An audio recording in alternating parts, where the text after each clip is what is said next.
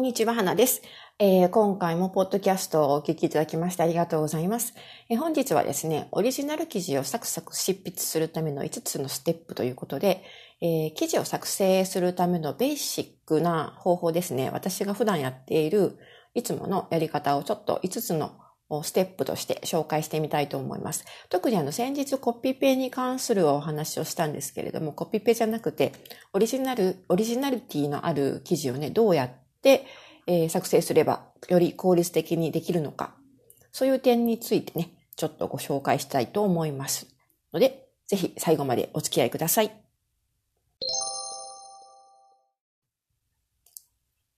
はい、まずステップその1。まずは情報収集です。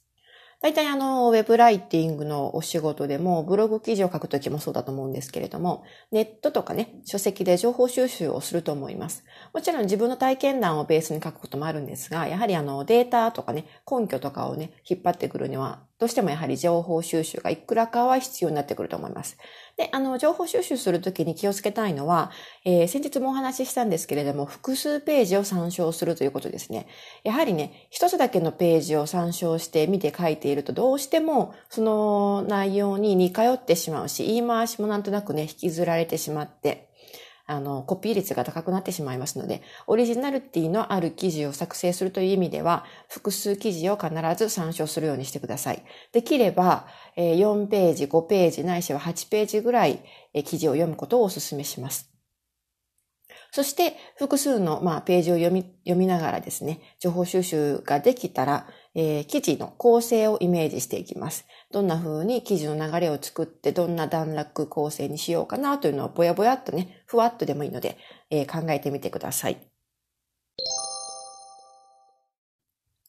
そして2番目に行いたいのは、対象読者をイメージするということです。この対象読者というのは、どんな人に向かって書くのか、誰に向かって記事を書くのか、こういうことをね、ちょっとあの、イメージしていただくと、多分記事がね、書きやすいと思うんですよね。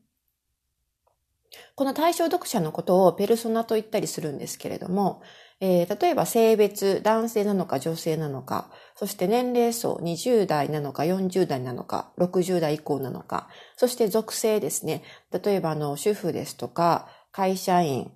えー、既婚者、未婚者、あるいは子供がいる人、いない人、などなど、できるだけ詳細に考えることをお勧めします。で、あの、ちょっと、あの、対象読者イメージしにくいということもね、あえっと、ライター初心者の方にはあると思うんですけれども、その場、そのような場合は、例えば身近な人を想像してみる。あの、隣のおばさんでもいいですし、あの、ちょっと、あの、し知人というかね、友人とかね、あとは、あの、昔のクラスメイトとかね、そういう方を、あの、具体的にこの人というふうにちょっと想像してみて、その人に向かって書くという感じでやってみるとやりやすいと思います。もしくは、過去の自分に対して書くという方法も有効的です。過去の自分、例えばまあ20歳の時の自分とかね、3年前の自分えー、まだどんなこと、これこれをしてなかった自分に向かって書く。その時の自分にもしメッセージが届けられるんだとしたら、こんな風なことを伝えたいという、あの、イメージで書いてみてはどうでしょうか？やはりあの対象読者をね、あの、鋭く詳細にイメージして書くと、本当にそのピタッと来た読者の方に刺さる記事が書けるんですよね。ですので、これはあのライティング、ライターとしてあの書くだけじゃなくて、ブロガーさんにもおすすめな方法です。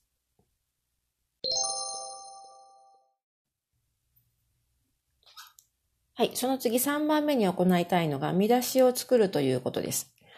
えー、見出しのね、タイトルをとりあえずざっと書き出してみる。これはあの結構あの文章を書き始めるよりも、先に見出しタイトルをつけた方が、最終的にその記事、一記事を完成するスピードが速くなったりします。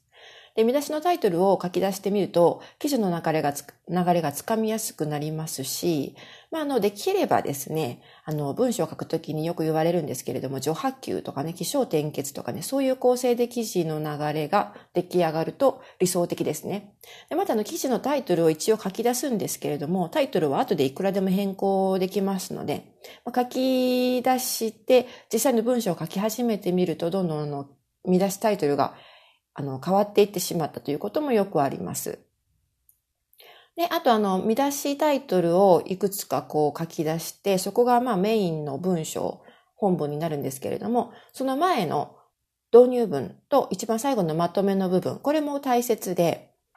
導入文はやはりその部分を読んだ読者がメインの本文を読みたいと思わせる、そういう力を持って必要とされる文章なんですよね。ですから、意外と本文よりも大切だったりします。そしてまとめ部分も結構大切で、まとめというか結論部分ですね。ここが弱いと、なんとなくあの、締まりのない文章になってしまいますので、もちろんあの、記事の書き方とかね、その、この次にどういうふうにあの、読者を行動させたいか、アクションさせたいかによっても変わってくるんですけれども、やはりまとめと導入文も馬鹿にならないなと思います。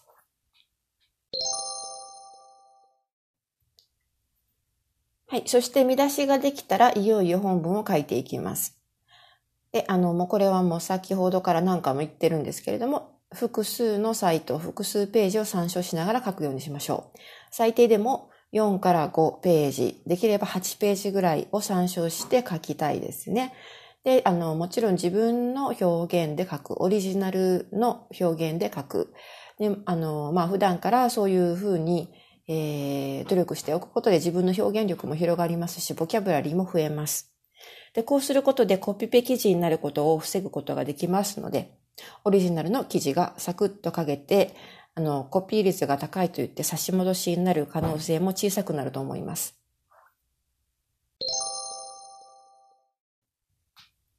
はい。そして最後、5つ目のステップは、見直しして投稿、納品ということですね。えー、誤字脱字がないかどうか。あとは、あのー、まあ、変な言い回しがないかどうか。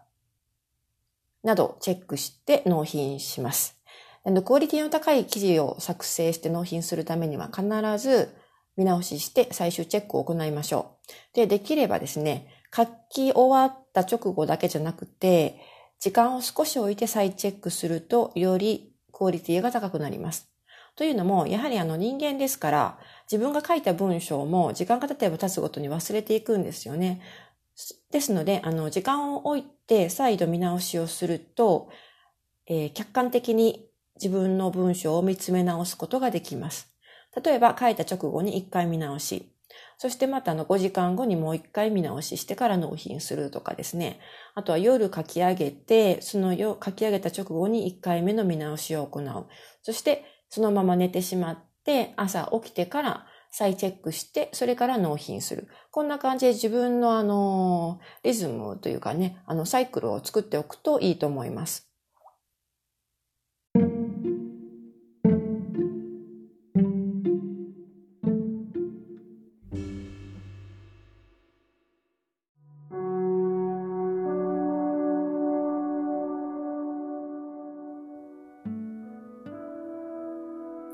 かがだったでしょうか？今回は以上になります。あの、まあ、私が普段やっていることなんですけれども、オリジナル記事をサクサク執筆するための5つのステップということで紹介しました。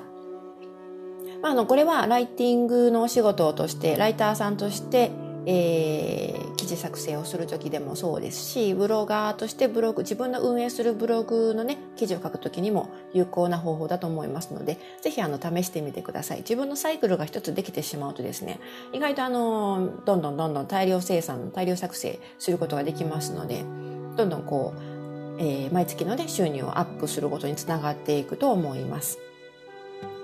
はい。では、こんな感じでですね、あの、ウェブライティングに関することや在宅ワークに関することを私のブログでもアップしていますので、もしよろしければそちらのブログの方もご覧いただけると嬉しいです。ブログアドレスは www.writer-biz.com www.writer-biz.com になります。また、あの、Kindle 書籍の方からもですね、電子書籍を発売してまして、